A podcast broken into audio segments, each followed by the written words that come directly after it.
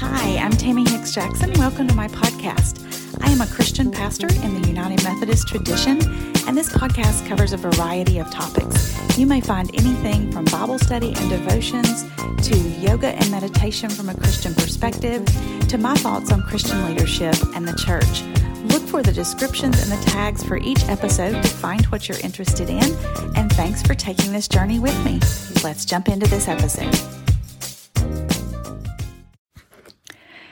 As we launch into the book of Job, this book is made of 42 chapters. John Wesley considered this book full of many things hard to understand. It's we often speak about the patience of Job, and that comes from a King James version translation of James 5:11. The NRSV translates the word endurance, which they mean basically the same thing, but endurance is probably a better word because patience implies a pleasant attitude, um, no sense of questioning or frustration. And that only lasts in Job for the first two chapters. And then he becomes disgruntled. He doesn't understand. So we endure and we can stay faithful to God even as we are disgruntled, frustrated, and confused. Um, so if you don't have the patience of Job, able to go through anything with a great attitude. Don't worry about it. Um, neither did Job. Job tells us that we have room to wonder, to question, to be angry or heartbroken or frustrated, and still be considered righteous and faithful to God. This story is set not in Israel or any of their territories, but in a faraway land called Uz. All the characters are non Israelites, and there's no clear historical time period to which the story belongs.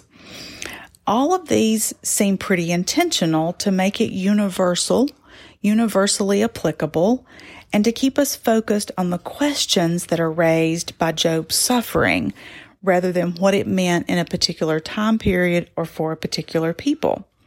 The question is, why do bad things happen to good people?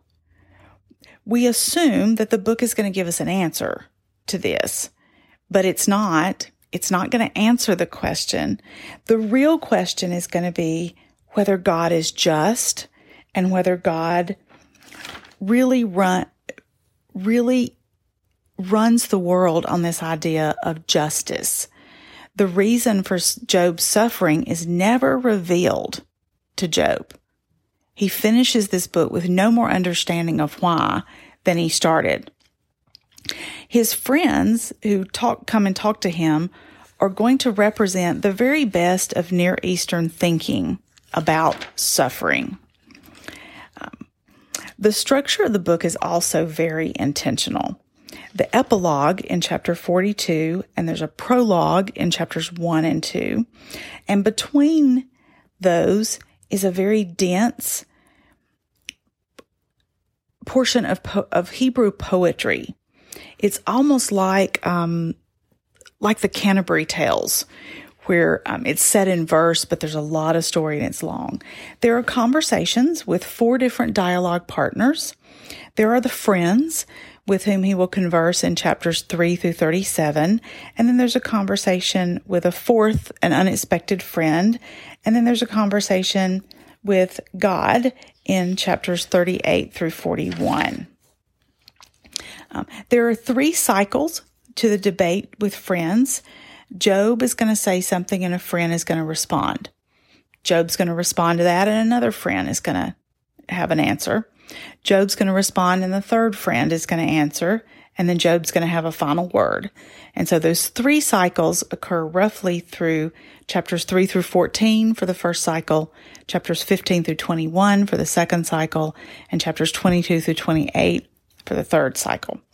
Um, the big assumption is that every every single thing should operate on the principles of justice, and that should happen very strictly.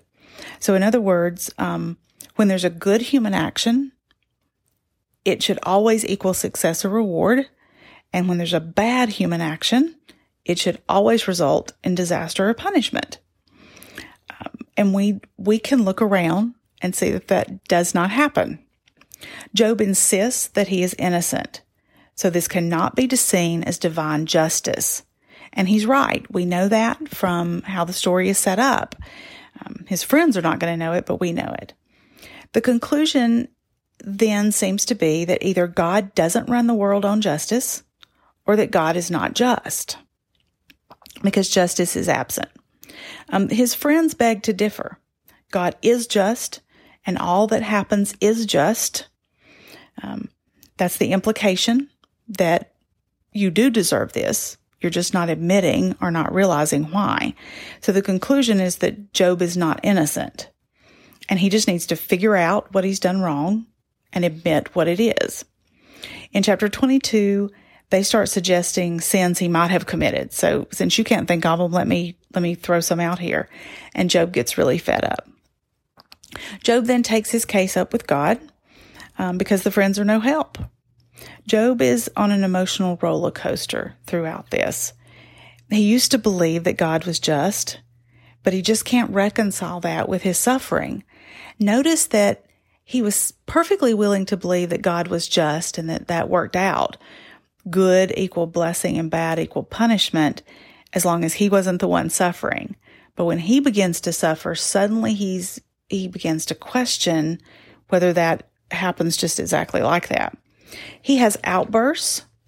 Um, he calls God a bully.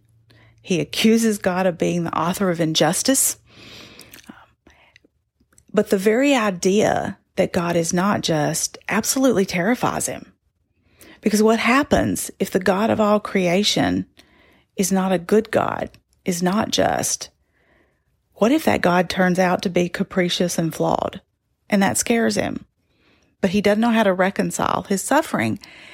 And I'm so glad this book is here because so many of us wrestle with this. I don't understand why I'm going through this. I don't understand why this was happening. That doesn't seem right or fair or just. Ultimately, he demands that God come and answer him. And that's when a surprise friend shows up instead. Um, this one has a Hebrew name. He makes the same arguments that God is just and the same implication that God does run the world justly.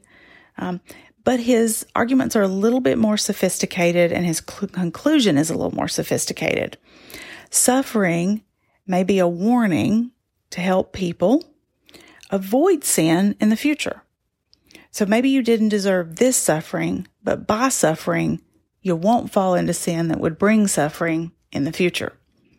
Or maybe suffering builds character or teaches us valuable lessons. He doesn't know why Job is suffering, but he's, but he is sure that Job is wrong to accuse God of being unjust. And God, Job doesn't respond to this friend. Ultimately, though, God does show up and God responds. And he takes Job on a virtual tour of the universe. God is not incompetent. And the point is that underneath their assumption about justice, that good equals reward and bad equals punishment, is the deeper assumption that they have enough perspective to determine what is just, that they have enough perspective to judge that. God's response deconstructs all of all of their assumptions and all of their conclusions. The universe is a vast and complex place that God holds every detail God is aware of every single detail in this vast and complicated universe. Job has very limited experience and therefore a very limited viewpoint. What looks like injustice can be seen differently in a larger context. But he's just not in a position to make such an accusation of God. God asked Job, in fact, if, if he'd like to run the world by those rules, like you you think you could do it better, you come on, big boy, let, let's let you give it a try. Um, justice is extremely complex. Nothing is ever black and white. There's an awful lot of gray in our world. We want to assume black and white because it's easy. It's easier for us than wrestling with the complexities. And God's final point describes two fantastical creatures, the behemoth and the leviathan. Um, some have suggested that these may be poetic descriptions of a hippopotamus and a crocodile, but more likely it's those well known creatures from Near Eastern mythology that are also mentioned in Isaiah 27 and Psalm 74. They are symbols of disorder and of danger in God's good world. They're dangerous, but they're not evil. They aren't safe, but they aren't evil. The implication being that God's world is good, but it's not perfect. Life in God's good world can be dangerous, but it isn't necessarily evil. As ordered and beautiful as the world is, it is also wild and sometimes dangerous. And God, as good as God is, is not tamed and confined. Um, and disrespect and rebellion against God can be dangerous as well. So they return to the big question why is there suffering in God's good world?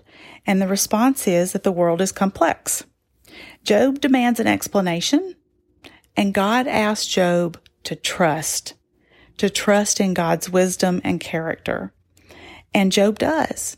Job responds with humility and repentance um, for the thoughts and the attitudes that he has had. His friends were wrong. Their ideas are just too simplistic for the complex world in which we live. Job, God says, has spoken rightly. Though being angry and irritated and confused and heartbroken and lashing out, Job has done right. Not, he hasn't done everything right, but he's remained in the right. God approves of Job's wrestling with understanding what's happening to him. He also approves of him coming to God with all of his emotions, all of his questions and feelings, and pouring them out honestly before God. That is the right way to handle and to process when we go through difficult times is to take them to God. We pour all that out before God and I do not understand. And we, we of course do that through prayer. Good things happen after all of this, and um, but there will be also be bad and challenging after this as well. So let's jump in. Chapters one and two are the prologue. They are in prose rather than poetry, so they're more narrative. In verses one through three, we learn two crucial facts about Job. He is absolutely righteous, upright, and blameless. What follows is not deserved. And the second thing we learn is that he is a man of tradition, religion, and piety. He sacrifices after the parties on behalf of his children. He follows God. He does his best to be righteous and all that God would want him to be. In other words, Job is a great man. He has seven sons, three daughters. Um, by the way, seven, ten, and three are all numbers associated with completion or fullness, um, significant numbers in the Bible. He has a large family tribe. He has extensive holdings. So he's not only a great man as a person, but he's a great man as a, the leader of, of a, of a tribe, of a clan, of a, of an estate. In verses four and five, we also see that Job has a limited understanding of God. He needs to constantly placate God just in case. Um, it shows his desire to leave any room for impropriety, but it also shows that he has limited understanding of God. Verses 6 through 12 set up a courtroom setting.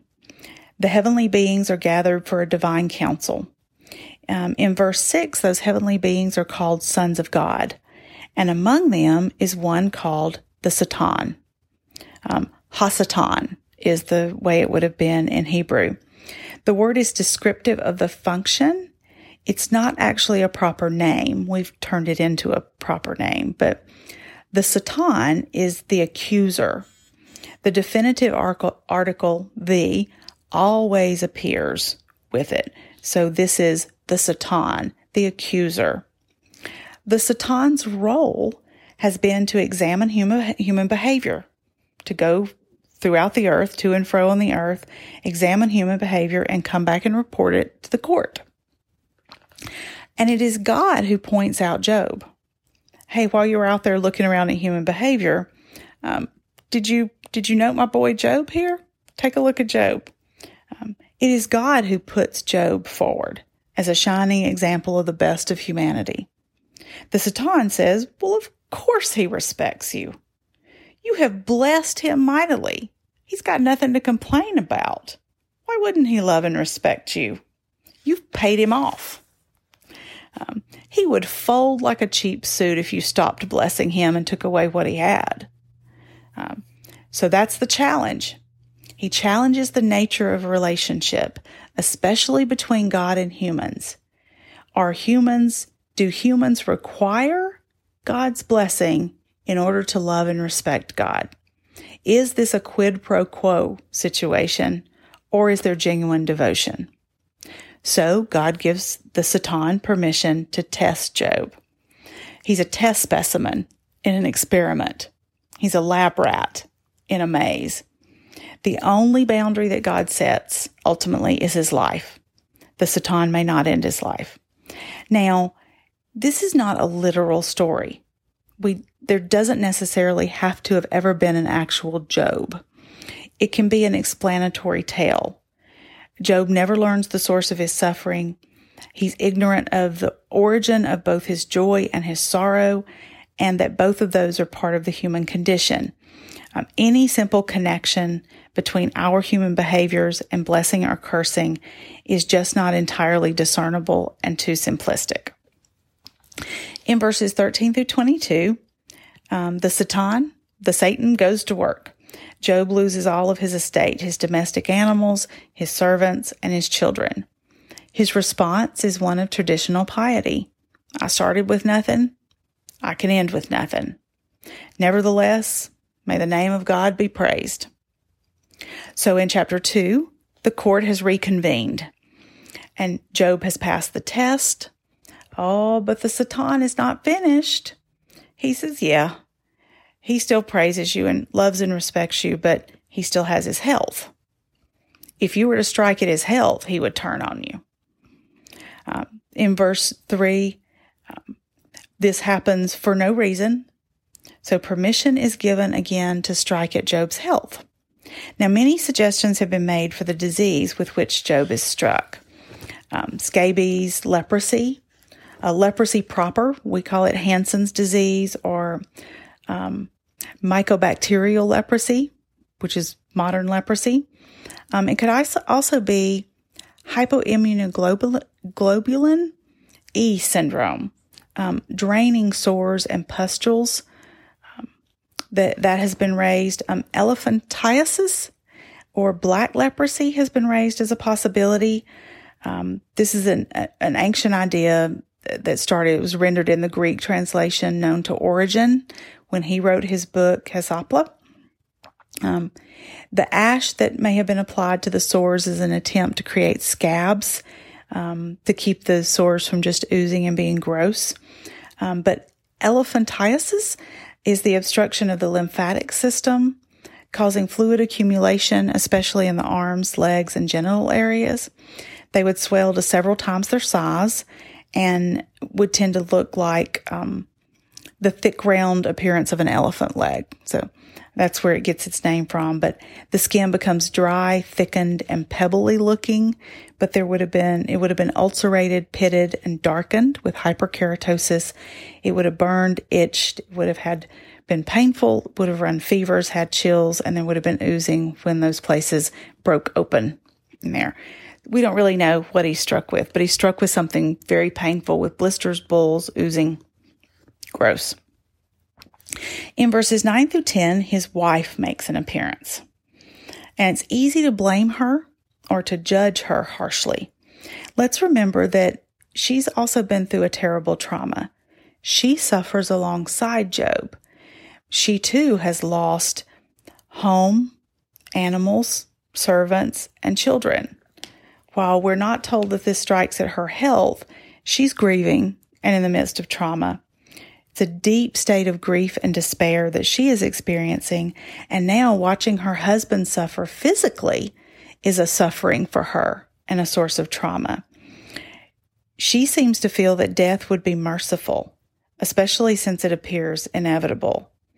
She's also operating on those common assumptions that suffering means wrongdoing or that God isn't good. Um, his wife can't be supportive. And she can't be supportive for this story to work. Like he can't have an ally. He's got to be alone. He has to have lost everything, including his support system. There are no friends. There's no spouse. There's no servant who's sympathetic, supportive, and helps walk him through this. When we are left with absolutely nothing, will we turn and curse God and die, or will we remain faithful? Um, the Satan would have used that against him when the court reconvened. Yeah, but he still had a support system. He made it through because he still had his wife. If he hadn't had his wife, he would have cursed you. And yet Job remained steadfast. Shall we only accept good from God? If God does reward and punish and punish, then we must accept both. Um, that's Job's thinking. The question remains hanging in the air as three of his friends show up to comfort him. And if you had been able to see me, you would have seen that I did air quotes for that. Um, they think they're coming to comfort him, and they're not very comforting at all. In verses 11 through 13, the arrival of Eliphaz the Temanite, Bildad the Shuhite, and Zophar the Naamathite. Job looks bad. When they see him, his physical appearance is shocking, and they mourn, they grieve, and they sit in silence for seven days, for a complete week, for a long and complete time. It would have been better if their friends had continued to sit quietly, to listen and remain silent. That would have been supportive. But again, he can't have a support system or the Satan would use it against him. So we're going to have three cycles of debate um, that occur. All right. Um, in chapter 4, verse 7, genuinely innocent and upright people are not punished. Um, according to the friends, according to Eliphaz. This was a common belief at the time. Job needs to be honest. Maybe he's forgotten. Wake up and remember and repent. Um, chapter 3, verse 1 to chapter 42, verse 6 is a long poem. All of this is written in verse, remember. Job then turns on his friends. Chapter 6. You're not helping, you're making it worse. Um, his inability to convince his friends of his innocence leaves him feeling completely alone. He feels absolutely helpless. In chapter 7, verse 6, there's a clever pun. The Hebrew word for thread is identical to the word for hope. Life is like the weaver's shuttle rushing back and forth through the loom, but there's no finished product we just die. We weave and weave and weave and weave, yet we never get a garment. We just die. Um, chapter 7, verse 17 is very similar to Psalms chapter 8, verse 4. Humans are not much. He implores God to stop giving him so much attention. Like, could you please look away? Give me a break. Um, please, please give me a little bit of break. Bildad in chapter 8 he's cruel. He calls the kids rank sinners. They got what they deserved. And so are you. wow, that that's a friend. Talk about kicking somebody when they're down. Um, 920 is the chapter 9 verse 20 is the low moment for Job. Though he is blameless, he says that God would twist his words and use his own words and actions to condemn him hear that is very helpless. This is a frustrated, distraught person expressing what they're feeling. What it, this says to us is that we may be there someday, and it's okay for us to express it. It's not blasphemy, it's honesty. And God is still present with us, even in the midst of our anger and our hostility. In chapter 9, verse 33, he calls for an umpire. An umpire would be an impartial judge, an external authority with no preference for either party, someone who could level the power differential. That make safe conversation with God possible. Um, Jesus becomes this person, becomes this umpire, this one who answers the Satan, who answers our accuser. In chapter 10, verses 21 and 22, there are several synonyms for darkness that are used in these verses, and they are reflective of the state of despair present in Job's soul. In chapter 11, Zophar speaks. Um, Zophar hears Job as being blasphemous. Um, and in verse 6, he makes an absolutely monstrous statement. Even now, God exacts of you less than you deserve. You deserve far worse than what you are experiencing. Holy cow. I mean, hear that with a sarcastic and cruel tone. And then in verse 12, he calls Job stupid. At this point, I begin to wonder, Job, you need, you need some better friends here. But this is what happens when we go through things that make other people uncomfortable, things that don't seem to match our theology. It becomes easy for people to turn on us and blame it on us and make it our fault. Um, the book of Job exists to say it's not that black and white. It's not that cut and dried. So that takes us through the first 11 chapters that we were reading this week.